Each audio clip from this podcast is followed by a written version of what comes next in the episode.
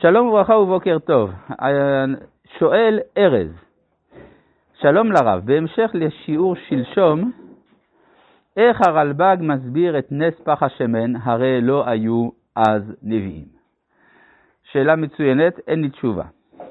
בוקר טוב הרב, נראה שטווח החיים של אברהם ושרה דומה לטווח חיי אדם בימינו ולא זה של הדורות הראשונים, אחרת שרה הייתה יכולה ללדת גם בגיל 300. לכן, איך חז"ל מסבירים שפרעה והמלך חשקו באישה בת 65 פלוס, וששרה חשבה להיבנות מהגר בגיל 75, תודה.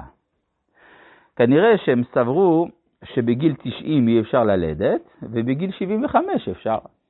עדיין זה לא היה בדיוק אותו סגנון פוריות כמו של ימינו, אלא בדרך לשם. טוב, ובכן, אנחנו ממשיכים בפרק י"ח של ספר בראשית, פסוק ט', ויאמרו אליו, איה שרה אשתך, ויאמר הנה באוהל, ויאמר שוב אשוב אליך כעת חיה, והנה בן לשרה אשתך. ושרה שומעת פתח האוהל והוא אחריו. טוב, יש פה הרבה שאלות שעולות מהפסוקים האלה. הרי זה שיצחק עומד להיוולד, ושזה יקרה בעוד שנה, את זה אברהם לכאורה שמע כבר בפרק י"ז, בפרק הקודם. שרה אשתך יולדת לך בן וקראת את שמו יצחק. אז מה הצורך פתאום שבנבואה כאן יודיעו לו שיצחק עומד להיוולד? את זה הוא כבר יודע.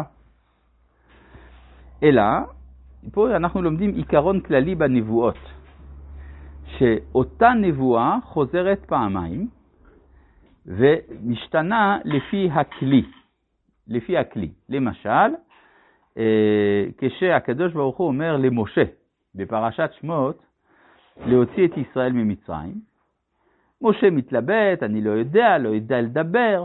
הקדוש ברוך הוא אומר לו, אל תדאג, אהרון יהיה איתך. ומה יהיה עם פרעה? אני אסדר לך ניסים, הכל בסדר. הדיאלוג הזה חוזר על עצמו עוד פעם בפרשת וארא.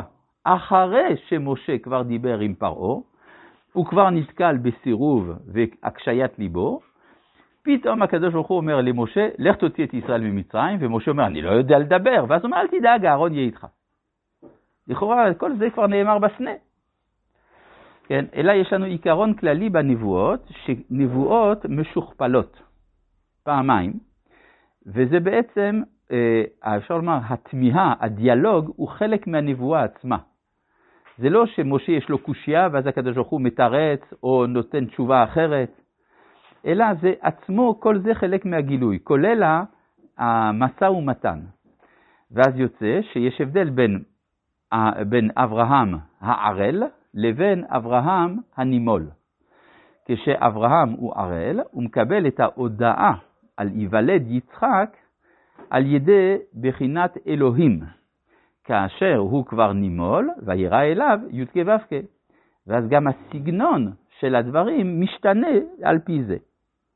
אז גם פה, שוב אשוב אליך והנה בן לשרה אשתך, הוא שוב חוזר לקבל את אותה הנבואה.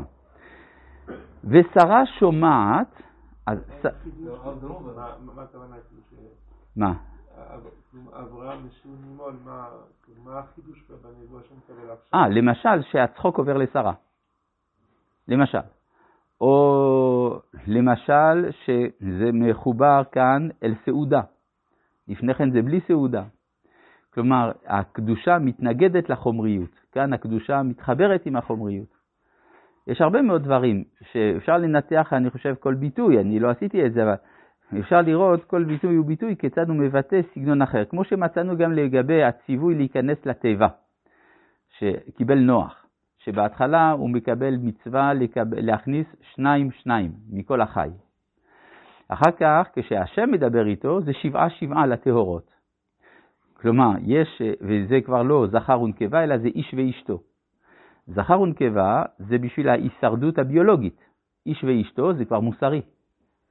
כן, כלומר, יש שינויים כאלה. מה? כל תנ"ך נבואות... אין כפולות. לא תמיד, אבל הרבה פעמים. הרבה פעמים יש נבואות כפולות בתנ"ך. יש אפילו בספר תהילים. מי ייתן מציון ישועות ישראל בשוב אלוהים שבות עמו, וכמה עשרות פרקים אחר כך, מי ייתן מציון ישועת ישראל, לא ישועות, בשוב השם, י"ו שבות עמו. כלומר, שני אופני גאולה, או על ידי אלוהים או על ידי הוויה. אם זה על ידי אלוהים זה ישועות, יש הרבה תהליכים, עצירות באמצע, מידת הדין.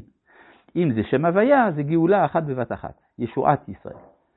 כן, רואים את זה, גם לגבי המלאכת שאול. כן, מה פעמיים אנחנו רואים ששאול נבחר למלכות. אז אם זה היה קורה פעם אחת או פעמיים בכל התנ"ך, היינו אומרים שאולי מבקרי המקרא צודקים שזה שתי גרסאות שאוחדו על ידי העורך. אבל אם זה קורה כל הזמן, אז זה סימן שזה שיטה. על הישנות החלום. על הישנות החלום לפרעה, כן? כי נכון, יש גם דבר כזה, שהקדוש ברוך הוא מדבר פעמיים. אחת דיבר אלוהים, שניים זו שמעתי. כן? אז זה שיטה. שיטת העברת המסרים. שאדם תופס את הדברים מהבחינה, הרב ציודה היה רגיל להשתמש בביטויים, מהבחינה האובייקטיבית והבחינה הסובייקטיבית. וגם כל הדברים, משנה תורה. יפה, משנה תורה, יפה מאוד, זה נכון. כלומר, יש לך 4 חומשי תורה ועוד אחד. ומה אומר האחד? הוא חוזר על מה שכתוב למעלה. אז למה להגיד פעמיים? אז כנראה שזה הסגנון. כלומר, אי אפשר להתבונן בדבר רק מצד אחד, חייבים להתבונן לפחות משני צדדים. זה דבר אחד. וגם פה אנחנו רואים מה זה ושרה שומעת. שרה שומעת סימן שגם היא נביאה, וגם היא מקבלת את הנבואה הזאת. וזאת למה? משום שהולדת יצחק זה נוגע לה, היא צריכה בסוף לשאת את העובר במאיה. כן. ואברהם ושרה זה כנים, באים בימים, חדל להיות לשרה אורח כנשים, כלומר היא כבר לא עם וסתות וכולי, אז היא ודאי שכבר היא לא מסוגלת גם ללדת.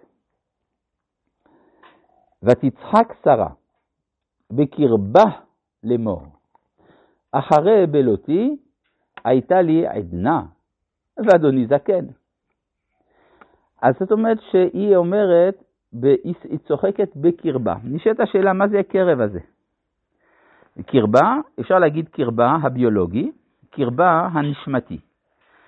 אם זה קרבה הביולוגי, אז זה דברי חז"ל שפתאום היא פרסה נידה. זאת אומרת שפתאום היא קיבלה וסת. ואז היא חזרה באותה שעה ממש לנעוריה.